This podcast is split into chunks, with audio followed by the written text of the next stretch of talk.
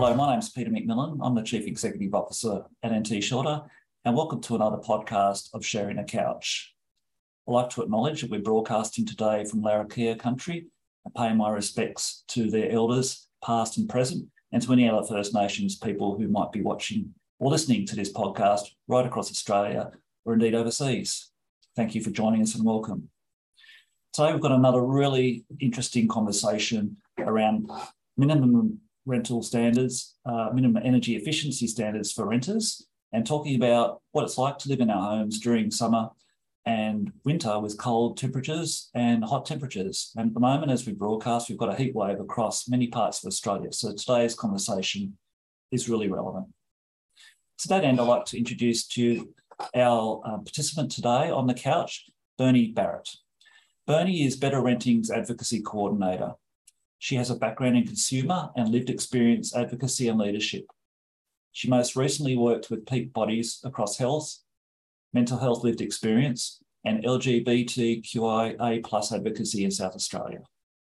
Bernie has a strong focus on social justice and brings her passion for community-driven change and systemic advocacy together into her work at Better Renting. She is a 2022 Australian Progress Fellow. As for Better Renting was officially registered on the 5th of April 2018, so it's a fairly new organisation.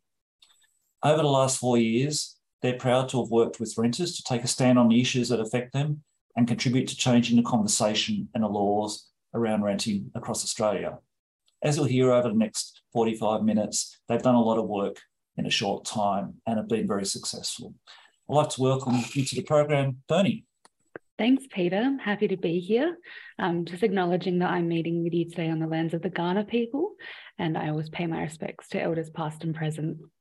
Wonderful. Thanks so much for joining us. Your role is Director of Advocacy at Better Renting. Maybe you can tell us a little bit about what that involves. What does your typical day look like in an organisation, I guess, that's still very much establishing and building upon the work that you've done? It must be an exciting place to be right now. Can you tell us a bit about it?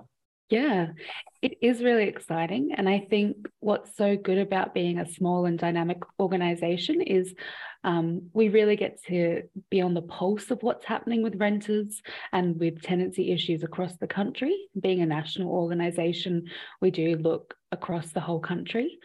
I'm based here in South Australia on Kaurna land, as I was saying, and right now we have a residential tenancies review happening in South Australia, so I'm doing a bit of work around that. And generally it's about knowing what is going on for renters, knowing what the hot topic issues are.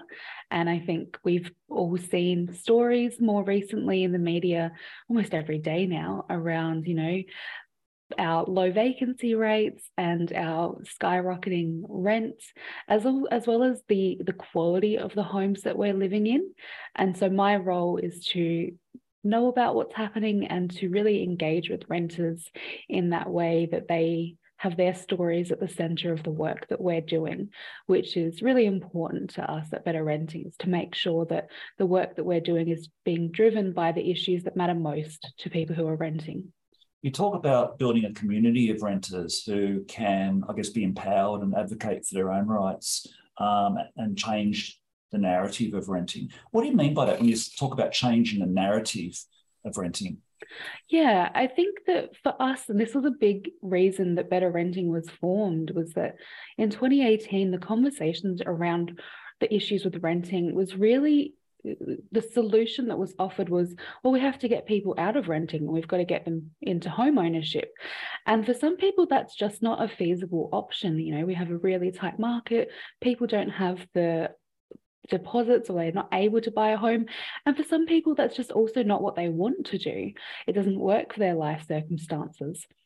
And so for us, it was more about, well, what if we just made renting as good as owning a home? Why can't you be afforded the same comfort and stability as a renter as you are when you're a homeowner? And, you know, in Australia, 1 in 3 households are renting, and the demographic is changing. We have more and more people renting for all of their lives. It's not just the stopgap you know, during university for young people that a lot of people I think still see it as. And so changing the conversation and the narrative around that to say, you know, renting is a long-term solution. It's a housing solution, and it's an essential service that we provide. And so we need to make sure that the quality of the homes that people are living in are good and keep them healthy and keep them safe, and that people are offered stability, because when renters are constantly forced to move around, we're really disconnected from that community aspect, which is a big part of being, you know, in society as a person, is being able to connect with your community. So for all of those reasons, yeah, really want to change that. Absolutely. It's fascinating, isn't it? In the Northern Territory, 50% of Territorians are renters, so we're higher than the national average. And, you know, there are various circumstances and reasons why people want to rent, as you point out. I think it was quite, taken aback, actually, when our former Prime Minister said that the best thing the government can do to help struggling renters is to help them buy a home, because I know if it's just not an adequate solution or an option for a lot of people at different stages of their lives and the like. What are you hearing from the people you talk to who are renting about that issue you mentioned before about tenure and wanting to stay in their rental homes longer? Because it seems a bit strange that rental tenancy agreements are still often 6 months or 12 months duration. There's not a lot of longer-term leases that are generally offered in Australia, are there? No, it's different. You know, in some parts of the world, you may see people renting a home for, you know, 5, 10, 20 years, and we don't see that as much in Australia. I think what we hear from renters the most is that looming sense of dread, and that potentially with little notice, depending on where people live, they'll be told your lease is over, it won't be renewed, or they'll be served a no cause eviction. You know, a landlord may wish to move back into the property or sell the property or renovate it, or a number of other reasons. And the stress of the move is enormous for renters, because while they're, you know, preparing the home to be handed back to the landlord, they're also having to fight with, you know, scores of other renters all applying for the same property. It's an expensive thing to have to do constantly. There was some research done by the Tenants Union New South Wales around the cost of a move, and they looked at an average move costing around $4,000, you know, including bonds and everything. So for renters who are doing that every 12 months or less, it becomes an extremely stressful, both emotionally on their mental health, but also financially stressful. And so, you know, when we say to people, well, the option is go buy a home, I don't think they understand the expense that's involved in being a renter as well with that instability. So, yeah, I think a lot of people would love to see longer leases, you know, especially people with families. There's a lot of stress and almost trauma for the children having to constantly move schools. And I think we've heard from parents who are renting and have been served a no cause eviction and are looking at how can they stay within the community that their school is in for their children. And I think that's caused a lot of people to move into that temporary homelessness situation of staying in cars or in tents nearby their school. And it's not a good time for renters right now. And I think the other thing too is what I think Better Renting has pointed out in its reports, and we'll come to some of the detail of those a little bit later, but in terms of the power imbalances, and I guess some people out there might be listening and thinking, well, you know, my house is really hot, or I need these repairs done, but I'm a little bit concerned at the moment about asking my landlord to modify them because they might evict me or they might put the rent up. And I think I'm curious as to the work that, well, first of all, I'm curious as to whether that's a commonly held fear that renters have, and then secondly, what the community of renters can do through your Facebook groups and other things, I guess, to share those experiences and learn from each other about how to approach those issues. Yeah, the fear of reporting issues or for asking for things to be made better is very common. And I think in jurisdictions where no cause evictions are still allowed, so that's when, you know, it could be throughout the duration of a tenancy or at the end of a lease, the lease is not renewed for no reason. It just isn't renewed. That causes a lot of concern and fear. And so when people do have issues, they don't want to be seen as a pain or a bothersome tenant. And so they are, you know, living with standards in their homes that are substandard and are making them sick or are making their bills more expensive because they don't want to be a pain and they don't want to see a retaliatory eviction or they don't want to see their rent increased, which is a very real thing that can happen. One of the things that Better Renting and Healthy Homes for Renters are advocating for is the adoption of minimum standards for renters, minimum energy efficiency standards for renters, for homes, for renters by 2025. And this is important because I guess it's part of being on a trajectory for more efficient homes to meet Australia's climate change targets by 2050.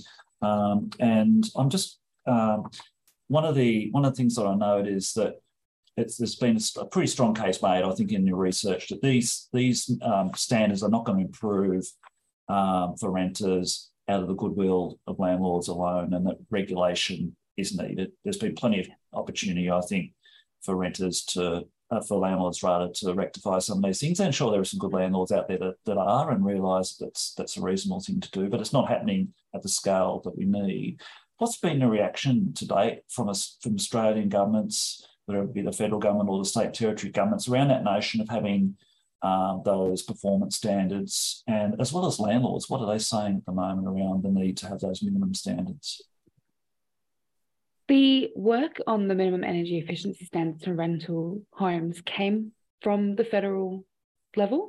So it was initiated, this conversation, in 2019, the then COAG energy ministers came together, and as part of that, you know, trajectory process for zero emissions, they were talking around, you know, residential homes, existing buildings. I will say initially renters were not included in that conversation, and it was advocacy from the sector that made sure that renters were included. And from that, they said, well, okay, we will come together and we'll initiate a plan for a national framework for minimum energy efficiency requirements for rental homes. So this is an ongoing process. This framework hasn't been finalised. We're hoping to see a draft of this in early 2023. But that's why Healthy Homes for Renters was born, the campaign, which is now a national collaboration of more than 100 organisations who are all working together to see this happen. In terms of what we've seen from states and territories, it's been mixed, as it always is when it's a nationally led process that then goes down to jurisdictions. The ACT and Victoria have really led the charge on this. So recently we saw the ACT announced their first minimum standard, which was ceiling insulation. So that's going to be rolled out from April next year, which is incredible. That is going to make people's homes warmer in winter and cooler in summer. It's also going to save bills, but it's going to save lives. So, you know, we talk about the health impacts of a cold home, and it's absolutely enormous when you look at the mortality rates of Australian homes because of cold weather. Victoria has also implemented a fixed heater standard, which is really exciting as well. So they are, you know, landlords are required to install a minimum energy efficient fixed heater in the main living room. And again, that's still in its early days. So we're looking forward to seeing that completed and seeing the benefit that that has to renters. It's a little bit, you know, hit and miss in other states and territories. So we're working with organisations on the ground in all states and territories to kind of move that along. I think that from landlords, you know, like you said, there are some landlords that do care, and when they know that this is an issue, they will act. And I think that's, you know, it's fantastic to see that. I think that on the other hand, there are a lot of landlords who are quite disconnected from the experience of living inside the homes that they rent out. And so they don't see just how bad the homes get. You know, that feeling of cold or heat is very subjective to the person who's experiencing it. And so you can't really say to someone, oh, like, it's getting really hot. They would just be like, oh, you know, chuck on a fan, drink some cold water. But when we look at the work that we've done with Rental Researchers, we can say, you know, for example, in the Northern Territory last summer, renters' homes were above 25 degrees 96% of the time, which is outside of the World Health Organization's, you know, healthy temperature guides and everything like that. So I think that the issue with landlords is they see it as a really expensive process. They think that being a landlord is quite over-regulated. But I think that what we're doing in talking about the health impact and the cost of living impact is starting to make people understand, okay, this is like a social good. This is something that we can be doing to make the people who live in these homes' lives better. But I think the impetus really does have to come from government to make sure that it happens. Let's talk a bit about the blueprint which Healthy Homes for Renters campaign has released, which is really a good guide. I've gone through that now a couple of times. It provides really good, well-grounded and well-made points around why it is important that we have minimum standards. I think one thing that I'd just like to canvas with you is what's in there around the energy efficiency of existing homes at around 1.7 stars compared to new builds, the standard being 6 stars. That's a marked difference, isn't it, in terms of existing homes? You want to just in very simple terms, just remind people what these star ratings are that made as issues for homes in terms of their scale. I guess just in broad terms, just what's needed, what would be needed, I guess, in terms of either retrofitting the existing homes, or what landlords can do to get their homes up to a level of thermal comfort for tenants. Yeah, I think, you know, to make it really simple, I think having those simple changes is really effective. So it could be things like sealing drafts and leaks. A lot of homes in Australia are very tent-like, is the comparison that's often made, in that if you do, you know, have an old air conditioner, and even if it works, it's often leaking the cold air out into the environment. So sealing those leaks and drafts is a really good step. Then going on from that, having a measure of ceiling insulation is really important, so that, you know, helps regulate the thermal efficiency of the home and the comfort of the home. Installing energy efficient reverse cycle air conditioners will also do a good amount of to keep the home warmer in winter, cooler in summer. And then you could look at other things like your hot water system, you know, moving that off of gas if it's gas, and having, you know, a look at the gas overall in the home, switching to electric appliances. And then, you know, the window coverings is a really simple measure as well. Like having effective window coverings is a really great thing to be able to provide for renters. Ensuring that renters are allowed to put up curtains or blinds, you know, being able to put in the hardware that's required to support those.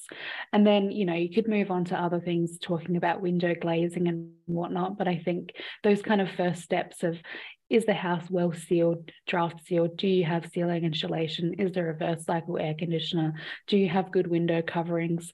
A combination of those things would make a really big difference. And I think from the perspective of people who think about making sure that a house is livable and comfortable for anybody, whether you're a landlord or a tenant, it's not a, you know, it's to an extent that you're not sick or having mental health issues while living in a house that's not suitable. Obviously there's costs for making good on those things, but I guess from your perspective, certainly from our perspective as well, we need to arrive at a way of doing that so that the tenant doesn't have to pay for the costs of all of those upgrades and through their rents and things like that. So that's something we'll need to work through. So I'd just like to maybe we can start talking about the cold and then ramp up the temperature and talk about the heat as we go on. What do you reckon? Sounds good. Okay, so look, I really love some of the work that you've done in your reports, where you've been able to get citizen research, where you've literally sent out data trackers or temperature trackers out to people across Australia, around 50 plus people in these surveys, and you've actually been able to log the temperatures, and in the case of the cold weather, at least the humidity factors as well. And also get qualitative information back in terms of anecdotes and people's experiences with just what it's like living in houses. Let's talk about the cold. I was staggered by the fact that the World Health Organization has that standard of around 18 degrees is generally accepted as a reasonable temperature, minimum temperature. But in Australia, the situation's quite unreal, isn't it, in terms of just how cold our homes are? What did you find?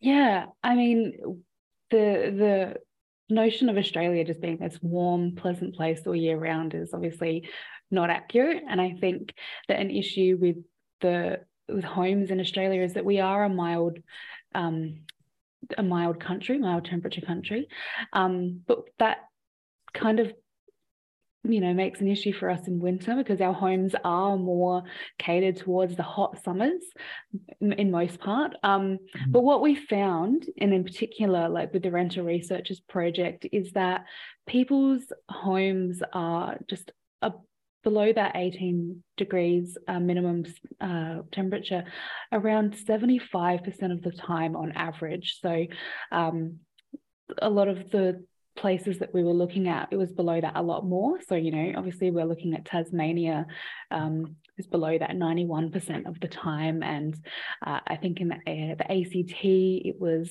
88% of the time. And, surprisingly to us, in Alice Springs and Desert Springs, where we had some renters, it was below 18 degrees 89% of the time. And we also recorded some of the lowest average temperatures in the Northern Territory. And I think that really isn't highlighted a lot in the conversations that we're having, is just how cold it's getting. But I think, the wonderful thing about the Rental Researchers project is that it is citizen science. We are putting this information in the hands of renters, and I think as a renter, we often think that we have to accept a lower standard, and there's a line that, people should just be happy to have a roof over their heads.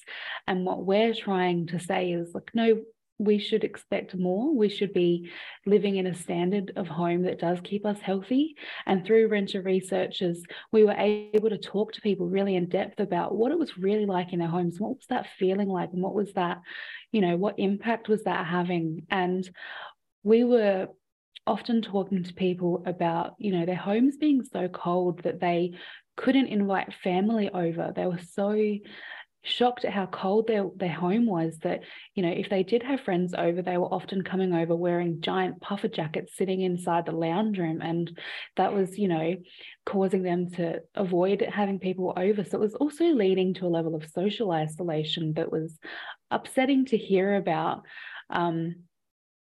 People were saying that they'd come home from work and the first thing that they do is get into bed and just sit there and try to be warm. And so at nights when they would ordinarily be in the lounge room with their kids talking, they were all in their bedrooms alone. And I think, again, that leads to that social isolation and the worsening mental health of people.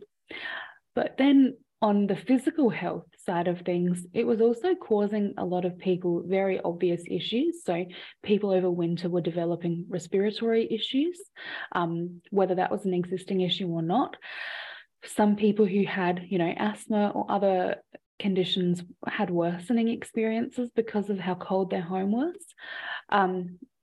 And I think that people were often feeling as though they had to choose between living in a really cold home or putting on the heating and then having really expensive power bills.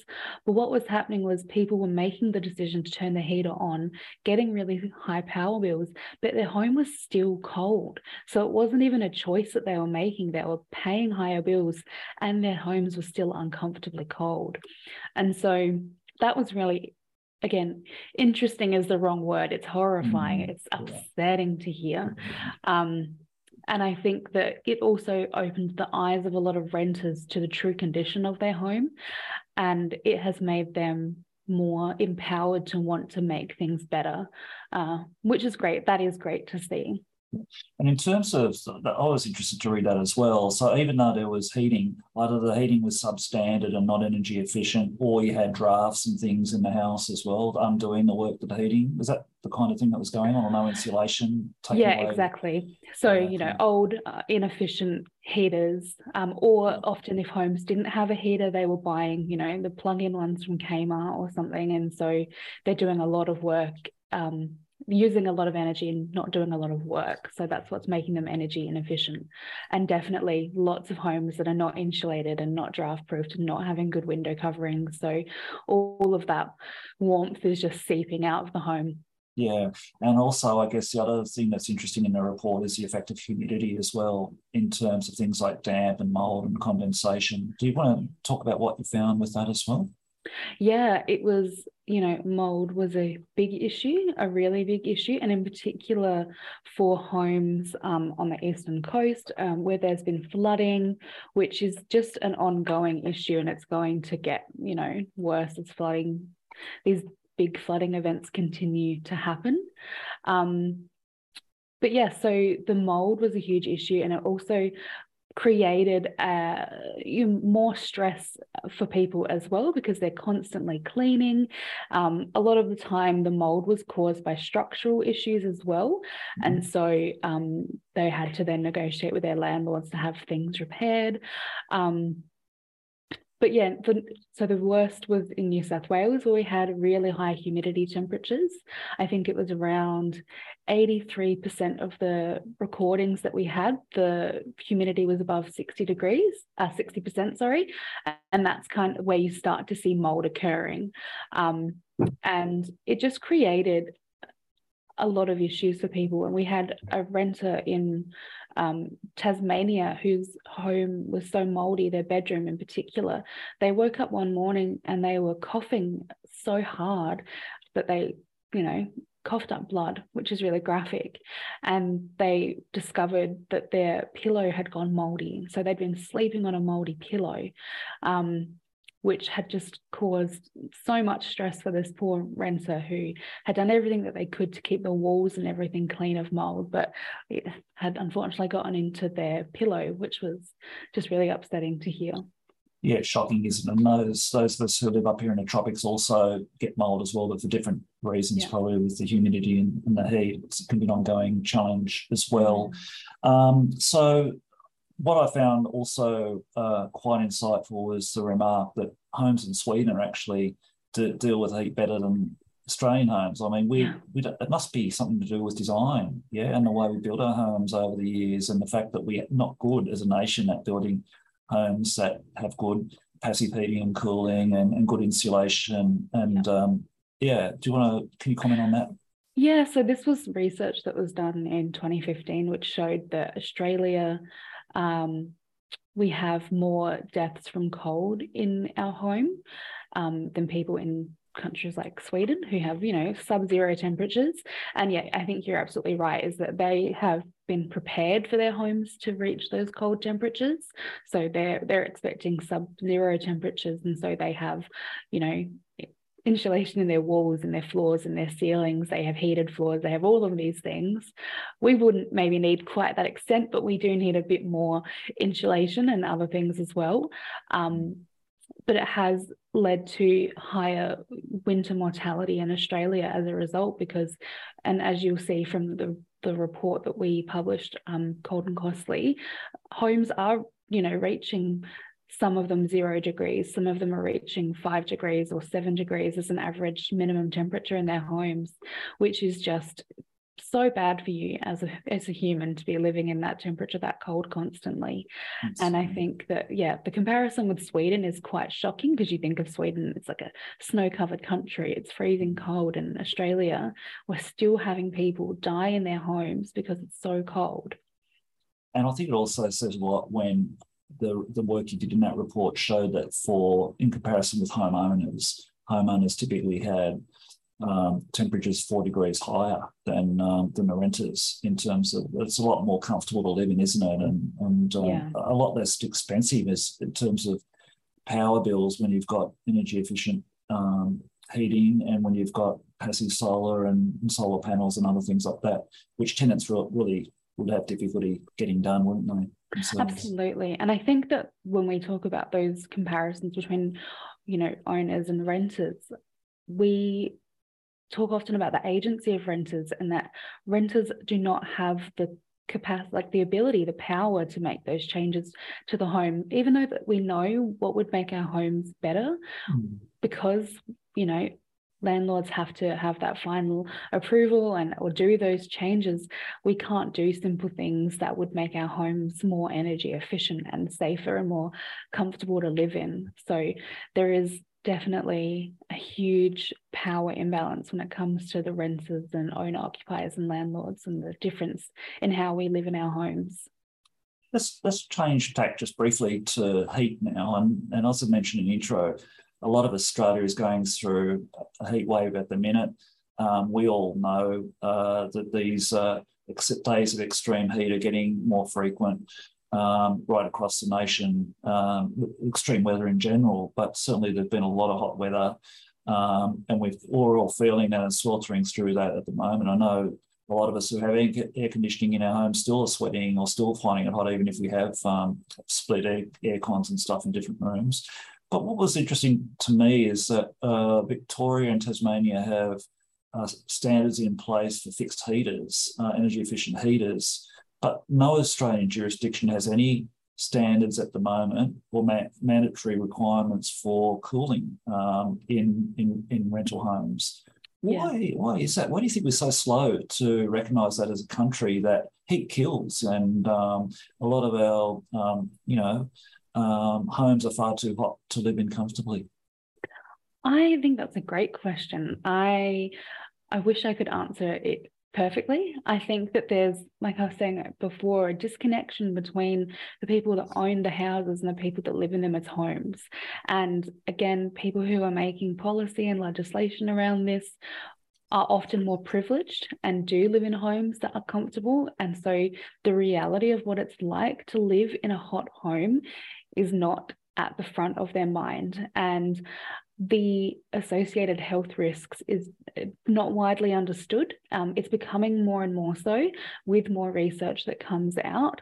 But I do think it's shocking that we do not have any jurisdiction that has a minimum requirement for air conditioning in rental homes. And there was a fantastic report released recently by the Kimberley Community Legal Services, and they looked at the comparison between rental homes in the Kimberley region and homes that are given to government staff, and government staffing homes have these air conditioners as a requirement, but people who rent their homes and are provided by social housing do not.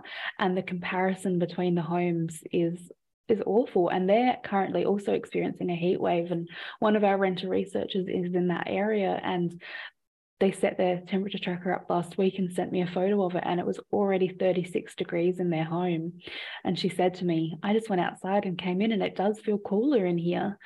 And 36 degrees inside your home. I live in Adelaide, and when it reaches 36 degrees outside, I'm like, I've got to lock myself inside to stay safe. But you don't have that option when you live in a region where it reaches those extreme temperatures or where there are those extreme heat waves.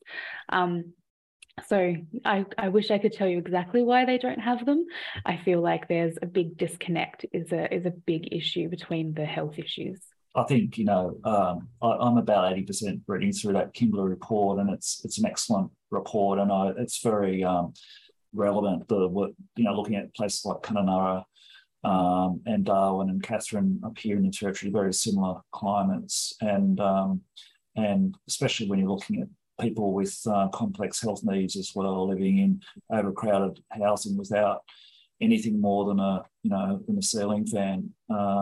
It's just, it's little wonder really that people are sleeping outside rather than being inside the house, and resorting to things such as hosing down your walls and the concrete and the kids, and that's just conditions that aren't suitable for living. And I think the other thing too, maybe more a comment than a question, but I find it quite archaic really that these days, tenants in public housing up here at least need to seek approval from the Department of Housing to get a split system air conditioning put in.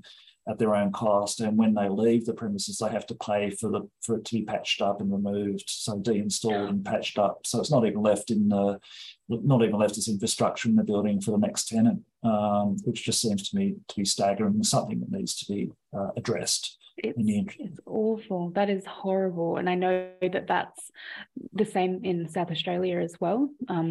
When we were speaking about this recently, people were saying in community housing, we need air conditioners, and they were told straight, by the minister, you can pay for it, you're welcome to do it, you'll just have to pay for it. And I think that as a society, the fact that we can't provide social housing that meets the needs of the people who lives in it is a glaring shame on us all to not be able to do that. And your point about people that do have complex health issues or any sort of health issues living in these homes, it is killing people. And I think that we've looked at the health impacts of both heat and cold, and they're both terrible, and I just think that we look at the issues with cardiovascular health when you're constantly exposed to heat and your body is having to work so hard to try to cool you down, and the long-term effects, and there's a huge amount of saving that could be made by governments by investing in energy efficiency in homes. There was a great report done by Sustainability Victoria, and they said that for every dollar that is spent on energy efficiency upgrades, $10 is saved in the public health system. So per person, huge amount of savings that could be made there. Absolutely. And not to mention, I guess, you might include that, but mental health as well as part of public health as well. A whole lot of issues with people basically stressed, and you can only imagine the contribution that makes to domestic family violence as well, and all other sorts of trauma and unhealthy. Unhappy homes, really. Yeah. There was one thing I did want to share from your report. I think it was I think you referenced it from research that was done after the Melbourne heatwave that showed that if the homes down there had have achieved a 5.4 star energy rating, you could have saved 337 lives. Yeah. And that's just remarkable, isn't it? I mean, that really shows just the correlation between excessive heat and mortality. Yeah, and that's, I think, when you put it into those numbers, 337 people would be alive, if homes had been more energy efficient. And I think, that's 337 people who had families, who had dreams, who were contributing to society, who were part of our communities, who simply because their homes were not energy efficient or were not, able to keep them safe, are now no longer with us. And I think that we can't look at 337 as a static number. It's an individual person who has a family, who has community around them, and the flow on effect of that issue is just enormous, and it's upsetting. Bernie, you put that very well. It's absolutely the case, and we need to remember that they're people, not just statistics, each with their own families and stories, and lives have been cut short. Also, I think what needs to be raised is the fact that your report highlights that air conditioning itself isn't the be-all and end-all necessarily for achieving cooler temperatures, and in fact some of the homes that your citizen renters had showed that the temperature still didn't come down to the levels you might have expected by having air conditioning. What's happening there, do you think? That was really interesting to see. And I think that, we talk about air conditioning as being part of a response, part of a system that would make a home healthier, but it's not the be all and end all, especially if you do have homes that are leaky and don't have insulation, as I've spoken about already. It's a great picture that I saw I can't remember where I saw it now, but it was hilarious. Someone had just put an air conditioner on a tent, and they were like, there you go, you fixed it. And it's like, that's exactly what it is, isn't it? You cannot put you can't put solar panels or an air conditioner on a tent and expect it to fix all of the problems in the house when there are these deep deep issues such as, lack of insulation and things that could be made better, with some investment in the property. But yeah, the air conditioning was interesting. And I think a lot of people also have these older, very like energy inefficient air conditioners in their homes as well. One of our renter researchers, you know, took a photo of their air conditioner and sent it to us. And it's one of those classic brown boxes that sits on the wall and has like a giant system on the outside of the house that drips gallons of water every day. And yeah, they would say they turn it on and it was in their lounge room and they had to stand within a meter of the air conditioner to feel cooler. And even then it's just like, you know, someone's manually blowing slightly cooler air on you and you're like, well, that was worth the $300. I had one of those, Bernie, in the late 90s when I was living over at Groote Eylandt in the Northern Territory. Used to call them swampies, and I think I almost got industrial deafness from it. It was so loud. Exactly. And how are you meant to sleep at night? And I think that we talk about that in our report as well, actually, is that, you know, people's sleep is so impacted. And how do you sleep when you've got a, you know, 40-year-old air conditioner sitting in your lounge room trying to do its absolute best to keep the house cool and failing miserably, quite honestly. And I think one of the things that Healthy Homes for Renters should be commended for as well, Better Renting obviously, is the work you did on COVID during that time, just to really show how stressful and how hard it was for people to isolate, to work in their bedrooms, for example. And you point out that renters often have one less bedroom maybe than a family that owns. You know, you might have a two-bedroom unit for rather than a three-bedroom unit with a study, for example. So there, it was difficult for renters having to stay put, not being able to get out to the beach or get out to the park to escape the heat at any time, having to try and work from home. Very, very tough conditions during COVID. Yeah, and that continued on and is still, you know, as people have moved to working from home more and more often as well. You know, we're also working in our conditions that are not healthy as well. And I think as part of the summer survey that we did with Sweltering Cities, we spoke to renters and we asked the question of, you know, how often do you have to leave your home to seek refuge from the heat? And the number of renters was, you know, obviously a lot higher than owner-occupiers. You know, people are going to the library or shopping centres to seek free air conditioning, and during COVID people just weren't able to do that. And so yeah, that was definitely a big issue for renters, who I think it made them realize as well, like, wow, my house is really not doing what it needs to do right now. Absolutely. Now as things stand at the moment in terms of the work that Better Renting is likely to do from here, I mean, we've covered a lot of ground today, and you know, when I looked at your outcomes report and some of the other reports that you've done that we've covered today, you've done a hell of a lot of work in just 4 years. What comes next for Better Renting, and I guess for the work for Healthy Homes for Renters? So for Healthy Homes for Renters in particular, so the National Framework for Energy Efficiency Requirements for Rental Homes is set to be released in early 2023. So we'll be doing a lot of work around that. So pulling together people to do a submission, and also, you know, getting the word of our community sector blueprint out to people. So we're hoping to hold a launch webinar for that in early 2023, which we'll send emails around. So don't worry, you'll be invited. And then it'll be working with individual states and territory groups to get the advocacy happening there on the ground. So, you know, in places in particular where there are Residential Tenancy Act reviews taking place, so the Northern Territory, South Australia, Western Australia, looking at how minimum energy efficiency standards can be pulled into those reviews. And hopefully seeing a really great draft framework from the federal government, and seeing all of the states and territories grab it with vigour and say, yes, we're going to do everything and make homes incredible. That's the hope. In terms of Better Renting, we really want to solidify more about what we're doing with our community of renters. So we're hoping to build up the renter centre and have more and more renters engaged in this work and building on that grassroots advocacy that we've been doing.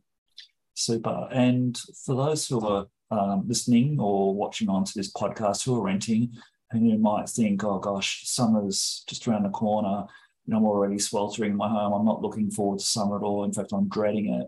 What would you say to them? What advice could you give them in terms of what they might be able to do to make their lot in life just that little bit easier? So, you know, in terms of self-advocacy for yourself, what we found was that people who were involved in our Rental Researchers project, who recorded that data and showed just how hot their homes were getting, were able to share that with real estate and landlords. And we did have some good outcomes from that. So potentially it's just tracking just how hot it is getting in your home. You know, Renew has some really good tips. They're currently doing a series of sessions for Sustainable Renters Week, and they've got some great resources around simple measures that you can do in your home. I learnt the alfoil on the window trick recently since working with Better Renting.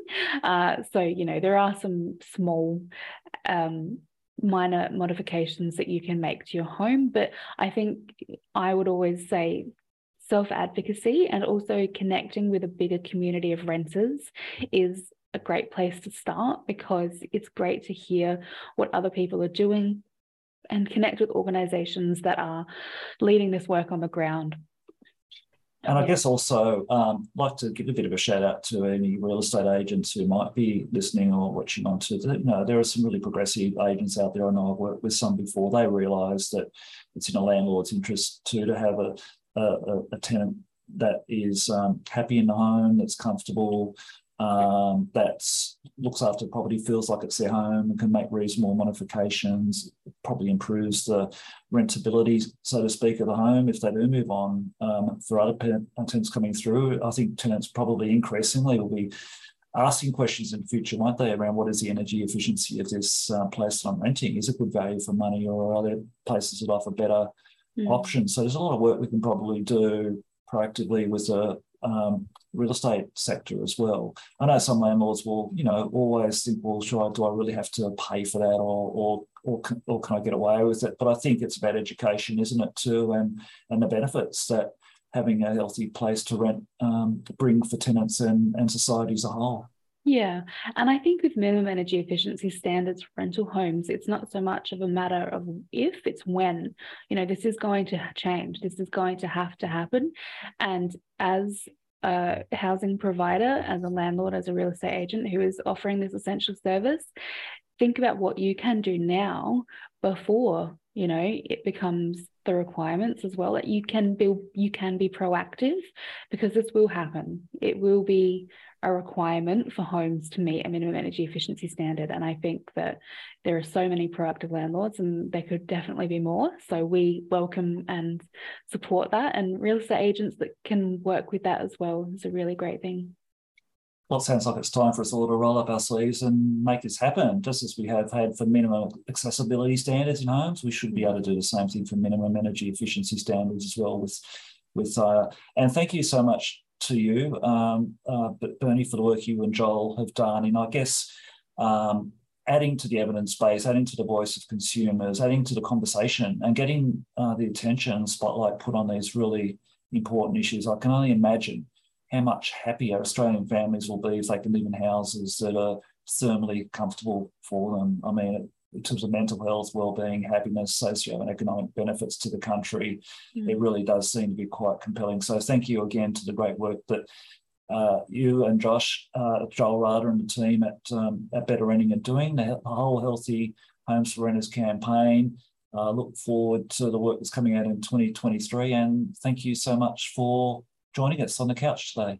Thanks for having me, and thanks to NT Shelter for being a Healthy Homes for Renters supporter and all the work that you're doing as well. Thanks very much, Bernie. You've been watching and listening to Bernie Barrett, the Advocacy Coordinator for Better Renting. It's been a pleasure having Bernie on the program. If you'd like to make sure you don't miss out on future episodes of Sharing the Couch, please make sure to subscribe to our YouTube channel or hit the join button to join the conversation, and make sure you get the alerts for new podcasts as they're released. Thank you very much for joining us today. We look forward to seeing you next time. Bye for now.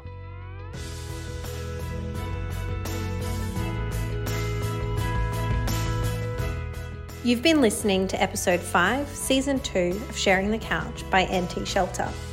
Opinions expressed by guests on Sharing the Couch are their own and do not necessarily represent the views of NT Shelter or host Peter McMillan. Thanks for listening, and don't forget to hit subscribe.